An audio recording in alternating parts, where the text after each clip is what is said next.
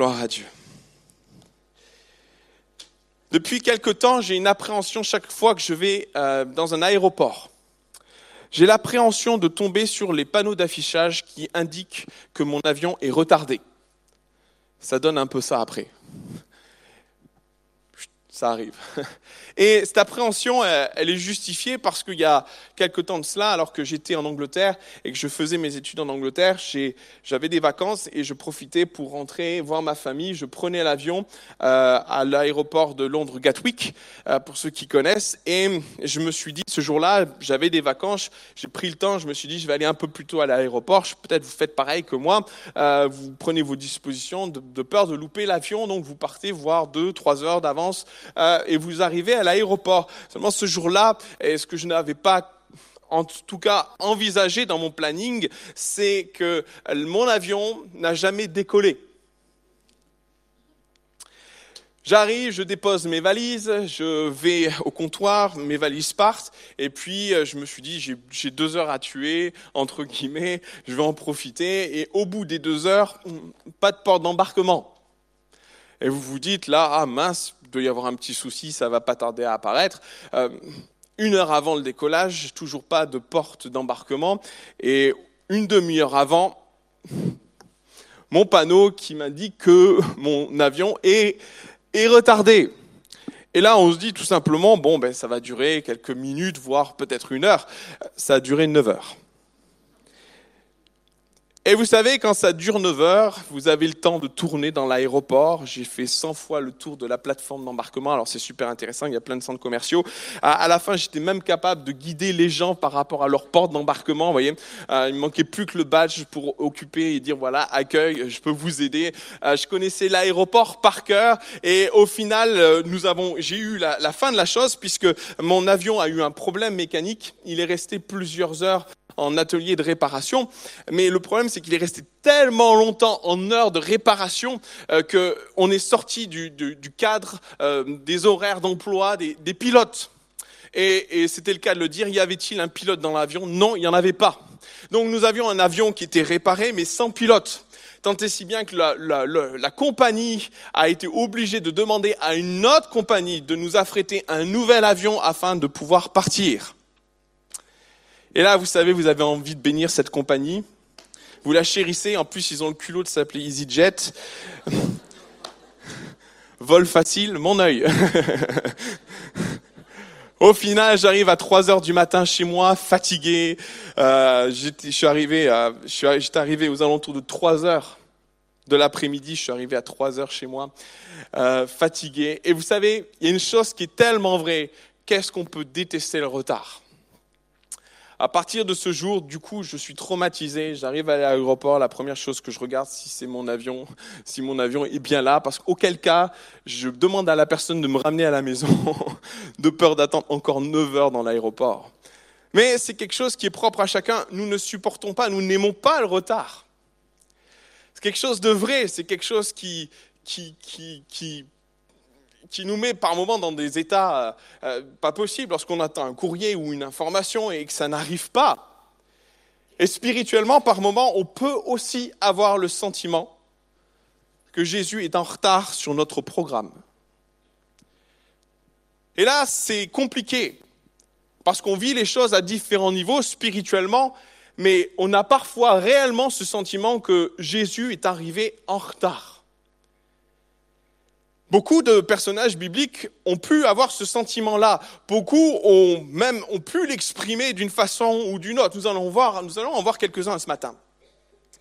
Et le premier qui m'est venu à l'esprit, en effet, c'est ce témoignage incroyable de Sarah et d'Abraham qui dans Genèse chapitre 12, il nous est dit, Dieu va, va dire à Abraham des choses tellement belles, il va lui dire, tu vas devenir une grande nation, euh, ta postérité sera grande, et, et, Abraham va saisir toutes ses promesses, jusqu'au moment où il va dire à Dieu, mais euh, Seigneur, pour l'instant, j'ai toujours pas de fils, qu'est-ce qu'il en est? Et Dieu lui a dit, mais je pourvoirai, tu auras un fils, et la promesse en est restée là. Et à l'époque, lorsqu'Abraham reçoit cette promesse, et vous allez comprendre, euh, Sarah a 65 ans, lui en a 75. Et on se dit déjà, à ce moment-là précis, lorsqu'il reçoit pour les premières fois la promesse, ah, il va y avoir besoin de la grâce de Dieu quand même. Mais qu'en est-il 25 ans plus tard? 25 ans plus tard, nous avons une Sarah qui n'y croit plus. 25 ans plus tard, même quand, quand Abraham reçoit la promesse, il nous est dit, et c'est dans, dans Genèse 17, 17, il est dit qu'Abraham va recevoir la promesse et va dire, et va se mettre à rire. Moi, 100 ans, comment, comment, comment on va faire? Comment c'est possible? Et même quand Sarah elle-même reçoit la même promesse, eh bien, elle va rire aussi. Tout ça pour vous dire que par moment, et et je suis pas en train de parler du fait que Dieu tarde par moment à répondre à, nos prières.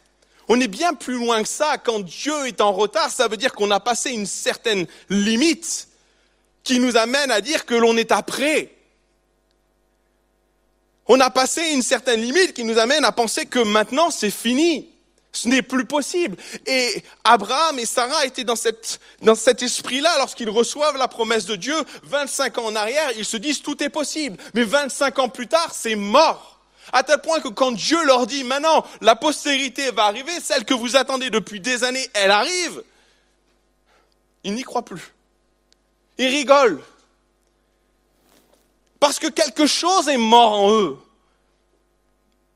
Parce que ça a tellement tardé que maintenant, on est au-delà du fait d'avoir tardé. On a passé cette limite. Et quand les promesses tombent et quand les promesses arrivent, ils sont surpris. Ils s'y attendaient plus. Et quand Dieu leur dit, c'est un choc. Un autre passage qui m'a interpellé et qui fait référence à cela, et je voudrais vraiment faire la différence ce matin entre le fait d'attendre une promesse qui tarde et, le, et l'autre aspect, et celui que je développe ce matin, c'est celui d'être au-delà d'avoir tardé. C'est qu'on a passé un cap. C'est que quelque chose est mort en nous. Et un autre passage vraiment m'a interpellé par rapport à ça, c'est l'histoire de Jairus. On connaît tous l'histoire de Jairus, Marc chapitre 5. Et l'histoire de Jairus est, une histoire vraiment étonnante et à la fois difficile.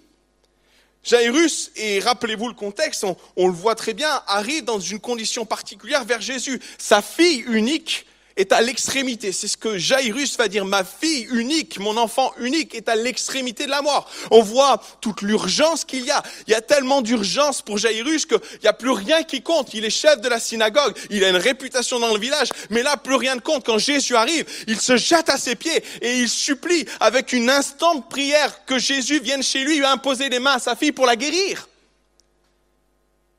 Vous savez, on arrive par moments dans ce qu'on vit, dans des extrêmes. Et Jairus y était. Il n'y avait plus rien qui comptait pour lui.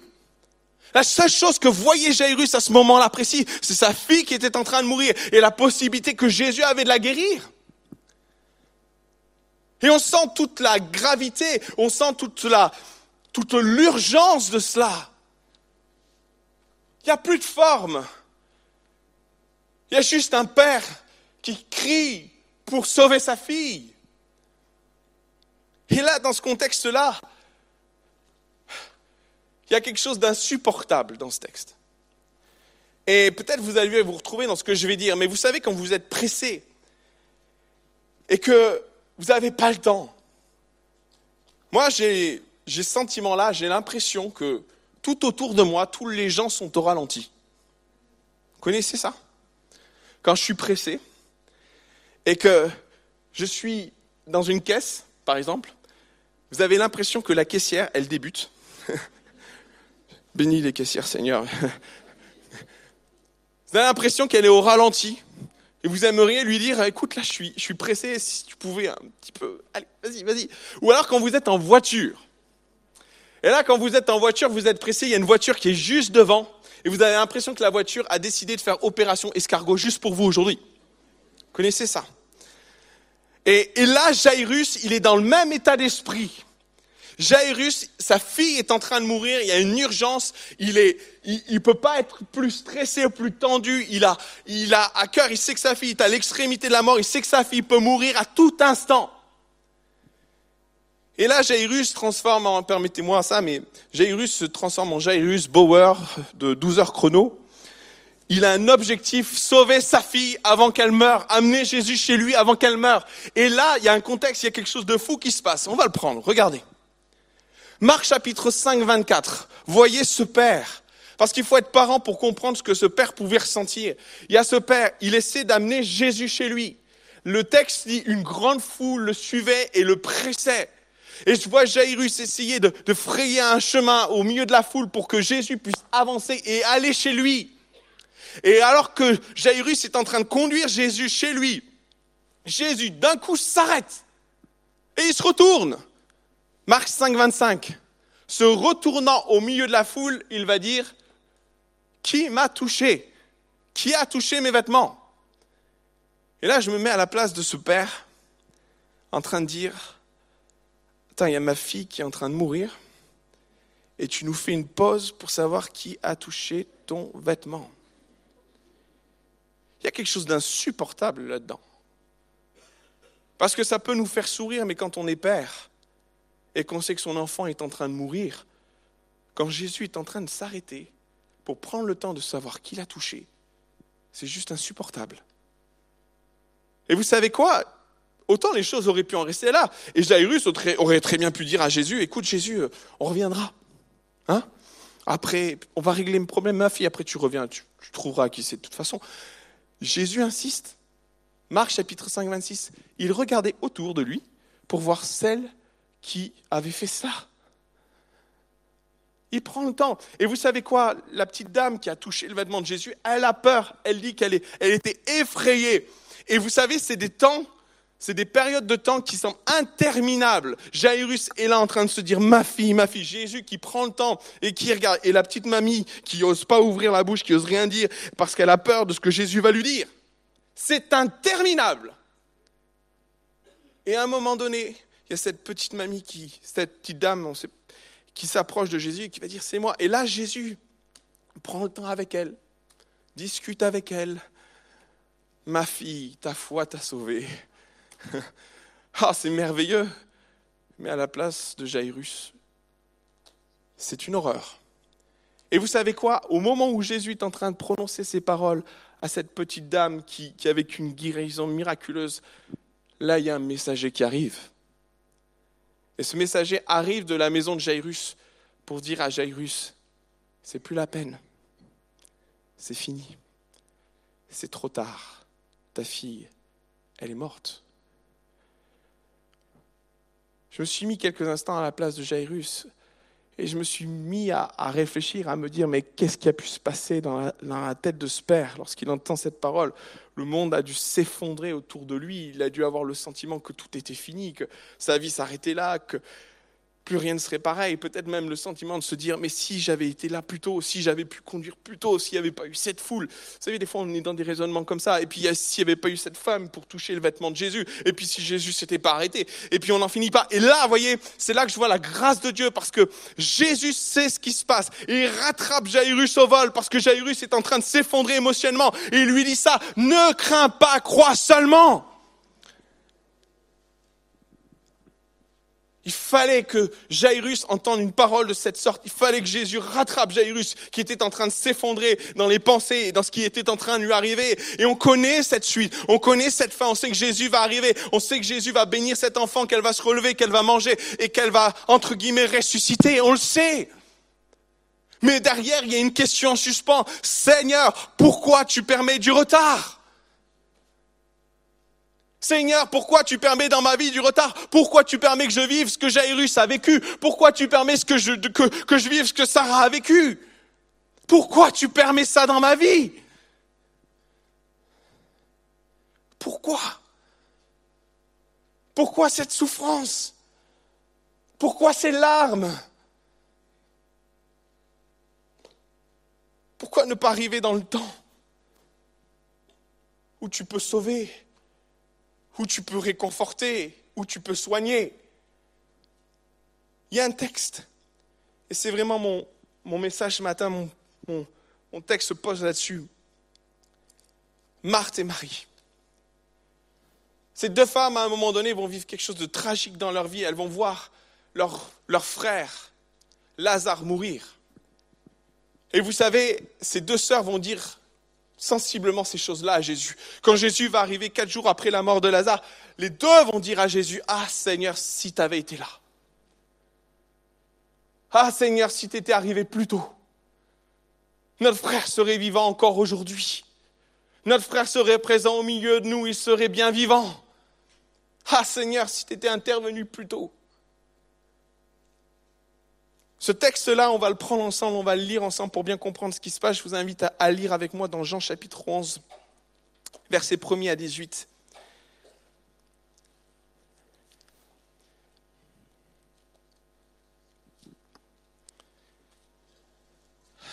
Seigneur.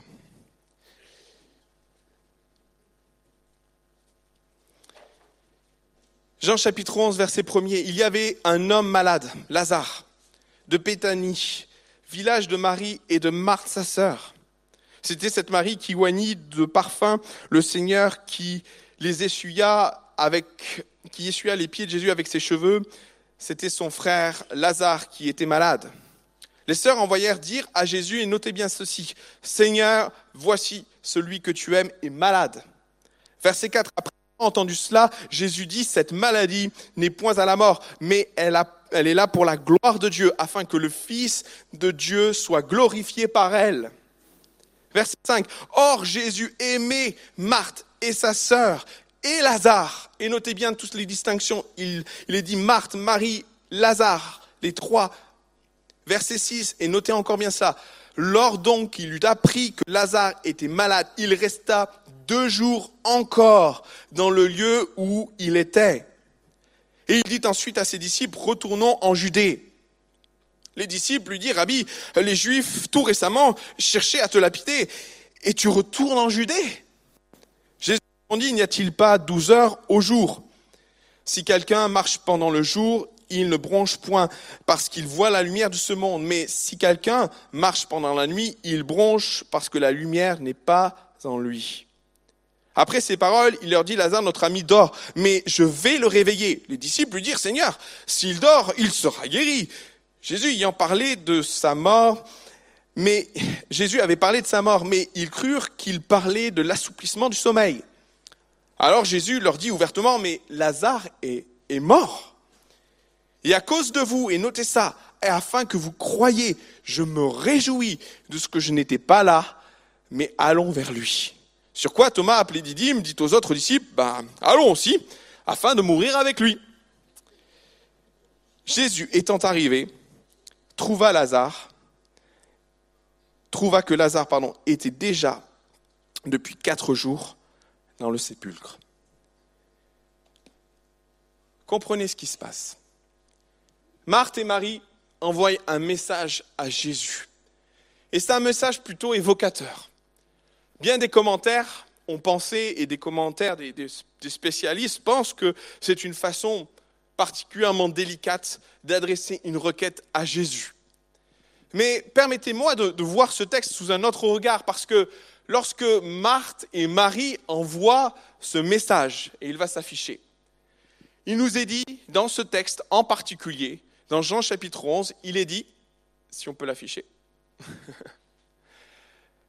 11, verset 3, les sœurs envoyèrent dire à Jésus, Seigneur, voici celui que tu aimes est malade. Les deux sœurs auraient pu faire différemment. Elles auraient très bien pu dire à Jésus, Seigneur, Lazare, Lazare est malade. Or, les sœurs, de façon intentionnelle, intègrent une notion particulière dedans. Elles, elles y vont avec sagesse, mais elles y vont aussi de façon évocatrice de telle façon à ce que Jésus comprenne, et elles viennent toutes les deux sur le terrain de l'affectif. Et vous savez, l'affectif, bien souvent, c'est un moyen de manipuler les gens.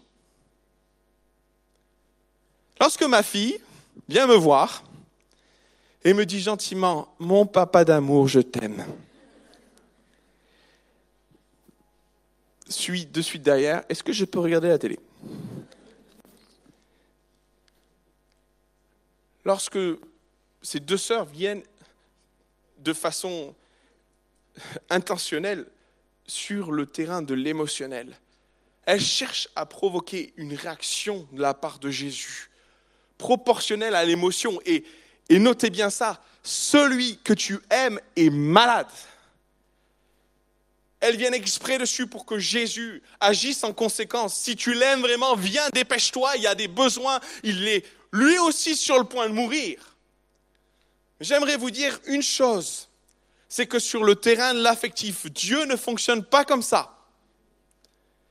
Dieu n'est pas sensible à notre façon de, lui adresser nos prières. Il est sensible à son plan, il est sensible à bien des choses. Mais si nous venons sur terrain, le terrain de la manipulation avec Jésus, ça va échouer, je vous le dis de suite. Et on a la preuve. Versets 5 et 6. Il nous est dit, que va faire Jésus? Lors donc il eut appris que Lazare était malade, Jésus plie ses bagages et file à Béthanie. Non, non, non, non il resta deux jours encore dans le lieu où il était. Waouh, Seigneur, c'est comme ça que tu montres ton amour? Et vous savez quoi, c'est pas le pire. Parce que Second a, traduit d'une façon particulière ce texte. Et permettez-moi d'aller plus loin dans la réflexion. On va reprendre ce texte et mettre en avant l'or donc que. Ces petits mots sont une façon particulière que Second a utilisé pour traduire quelque chose ou comprendre quelque chose. Il veut nous amener à lier plusieurs éléments ensemble. Et il a utilisé cette formule afin de nous amener à comprendre quelque chose. C'est qu'il y a un lien de cause à effet. Le lien de cause à effet est le suivant. Lorsque l'on traduit l'or donc en grec, on se retrouve avec os et un.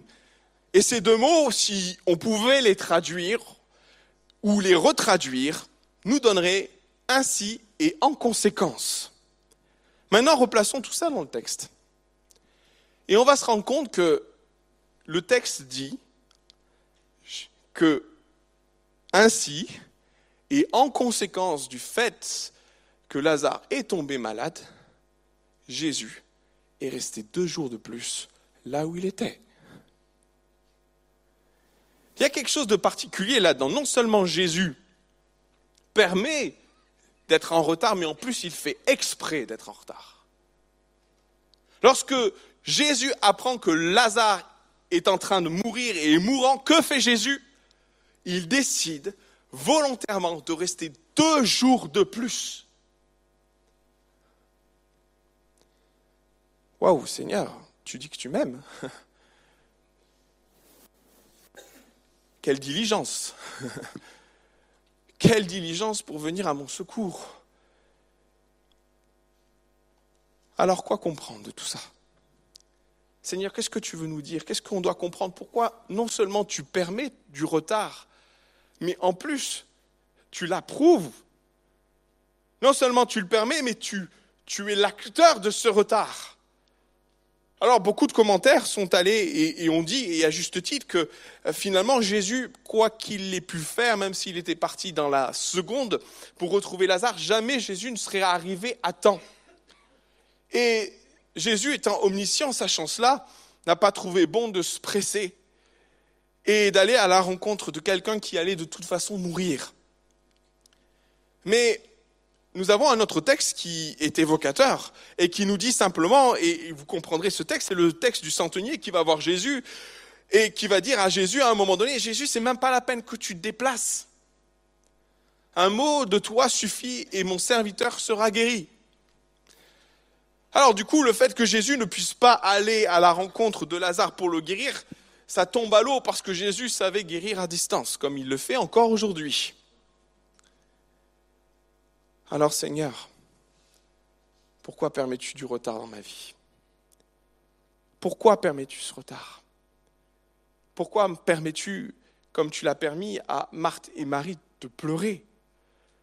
Pourquoi permets-tu à, à Sarah, et pourquoi as-tu permis à Sarah et à Abraham d'attendre 25 ans? Pourquoi as-tu permis à, à Jairus de vivre par ces montagnes russes? En haut, en bas, le froid, le chaud. Pourquoi permets-tu ça? La première réponse que l'on pourrait donner, c'est dans le texte en lui-même. Vous vous souvenez, je vous ai parlé de, cette formule que Second emploie, formule qui est tout à fait particulière, l'on donc que c'est une messe, une messe pardon, rhétorique. Alors, je ne vais pas aller plus loin dans l'explication, mais elle permet de lier plusieurs éléments entre eux. Alors, nous en avons déjà lié deux. Le fait que, parce que Lazare était malade, Jésus prit la décision de rester encore deux jours. Mais il y en a un troisième. Et c'est le verset 5 qui nous en parle. Le verset 5 dit simplement ceci, et il va s'afficher. Nous l'avons lu ensemble. Or, Jésus aimait Marthe et sa sœur et Lazare, ainsi et en conséquence, quand Jésus apprit que Lazare était malade, il décida de rester deux jours de plus. La première réponse au retard de Dieu dans nos vies, c'est parce qu'il nous aime. Et vous savez, ce matin, on a besoin d'entendre ça. Parce que beaucoup se posent les questions sur pourquoi Dieu, tu as permis ce retard. Pourquoi tu n'as pas permis ton intervention avant?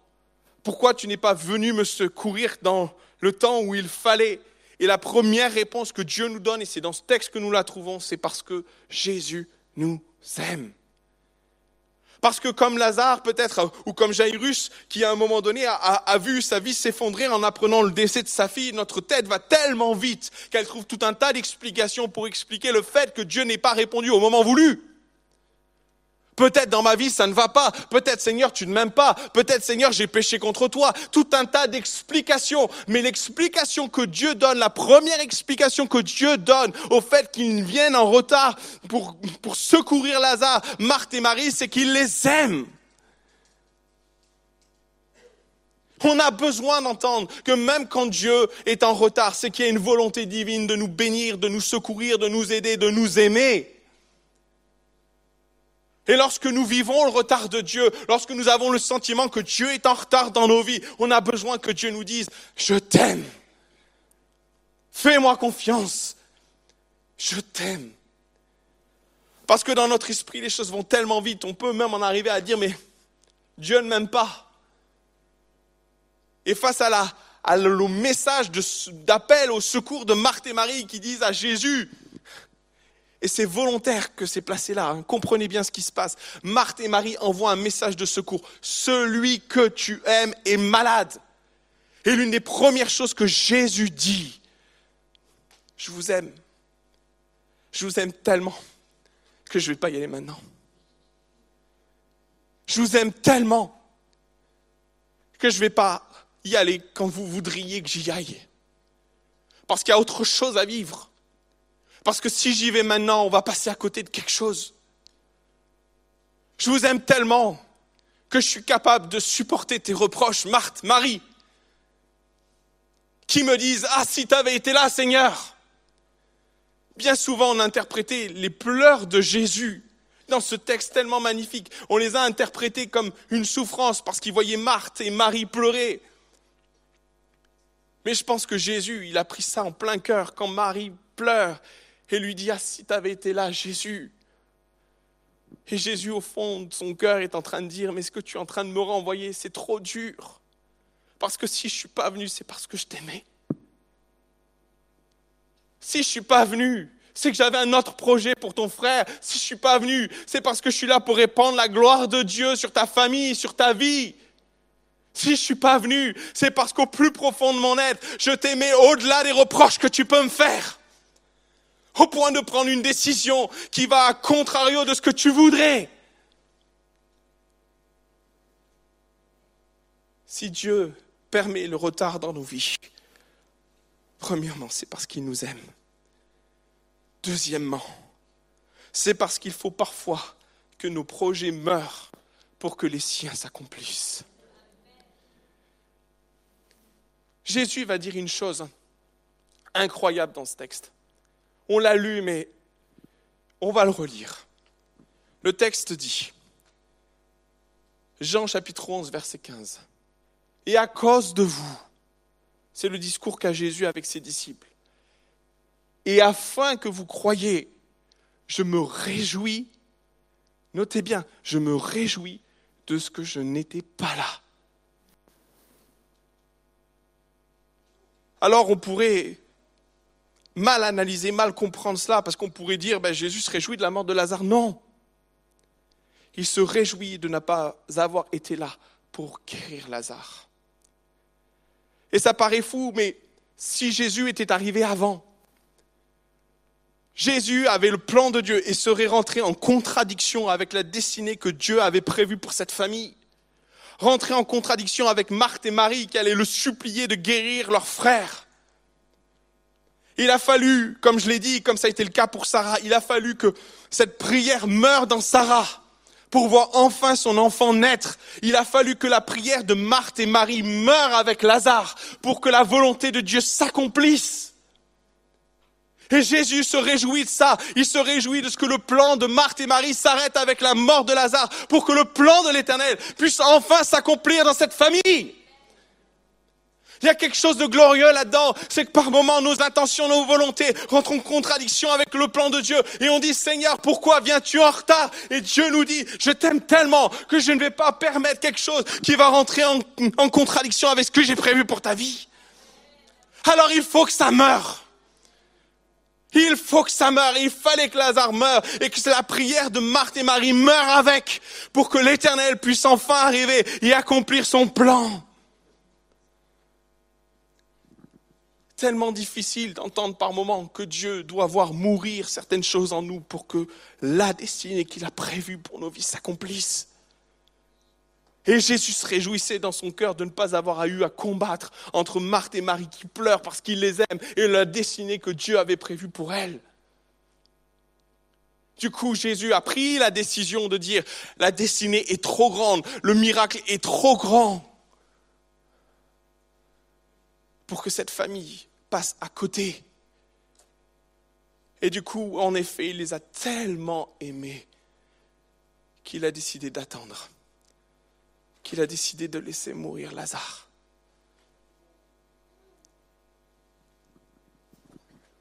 Il fallait que Lazare meure. Aussi difficile que cela pouvait être, pour Jésus, il fallait qu'il meure pour que le plan de l'Éternel s'accomplisse. Troisième raison et dernière raison.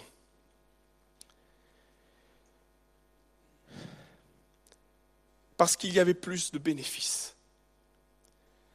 Il y a un texte qui m'interpelle et qui m'a interpellé pendant des années. Ce texte, on le trouve dans Marc, chapitre 10, verset 29.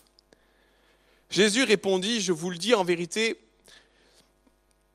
il n'est personne qui, ayant quitté à cause de moi et à cause de la bonne nouvelle sa maison ou ses frères ou ses sœurs ou sa mère ou son père ou ses enfants ou ses terres, qui ne reçoivent au centuple au centuple.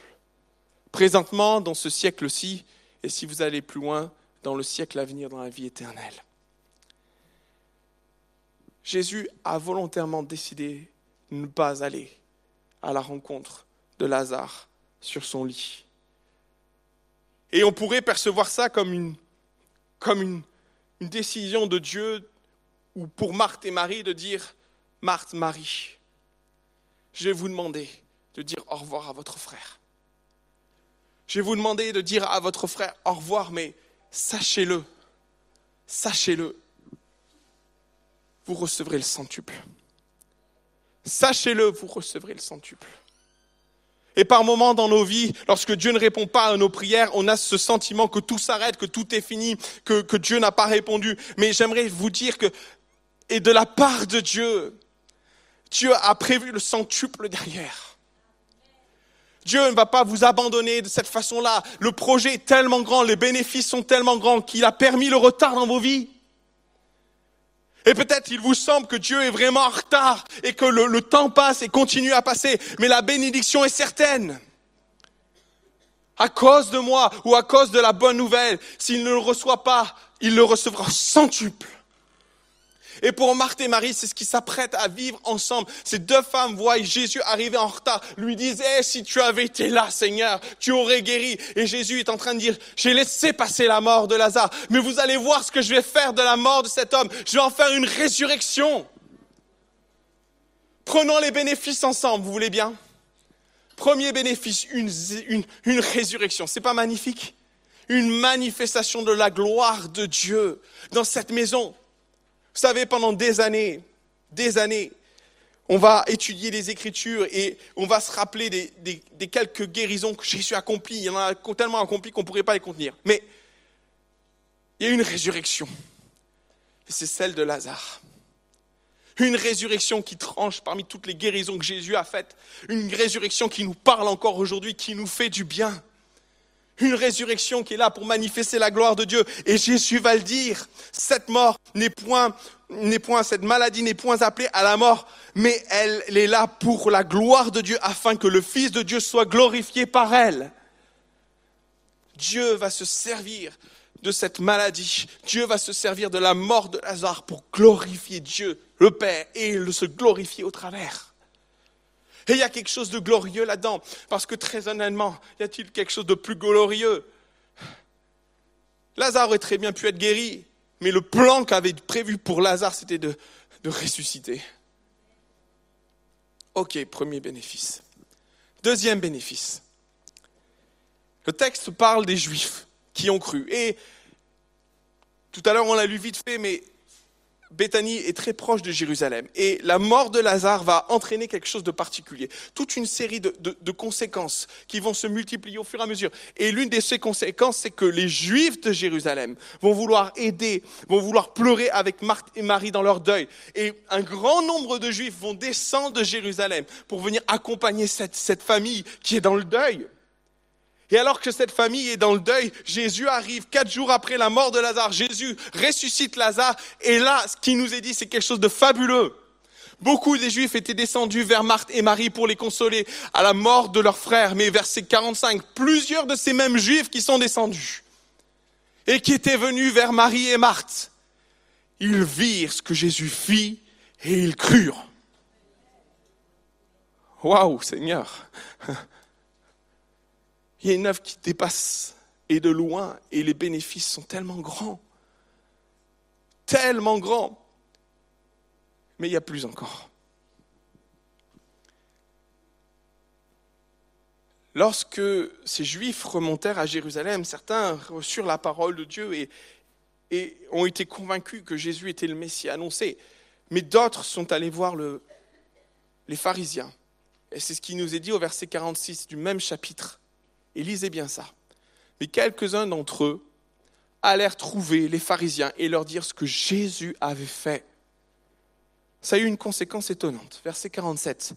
Alors les principaux sacrificateurs, les pharisiens, assemblèrent le Saïdrin, c'est-à-dire la, la, communauté, celle qui dirige spirituellement le, pays, qui dirigeait Israël, avec le souverain sacrificateur en tête, et tous se réunissent dans un but que va-t-on faire de Jésus? Et ils vont discuter les uns les autres jusqu'à ce que le souverain sacrificateur dise, mais vous n'y êtes pas du tout. Il faut en finir avec lui. Verset 43. Dès ce jour de la résurrection de Lazare, ils résolurent de le faire mourir. Une des voies de conséquence du retard de Jésus, et comprenez là où on va, c'est que le plan de rédemption a commencé à se mettre en place à partir de ce jour.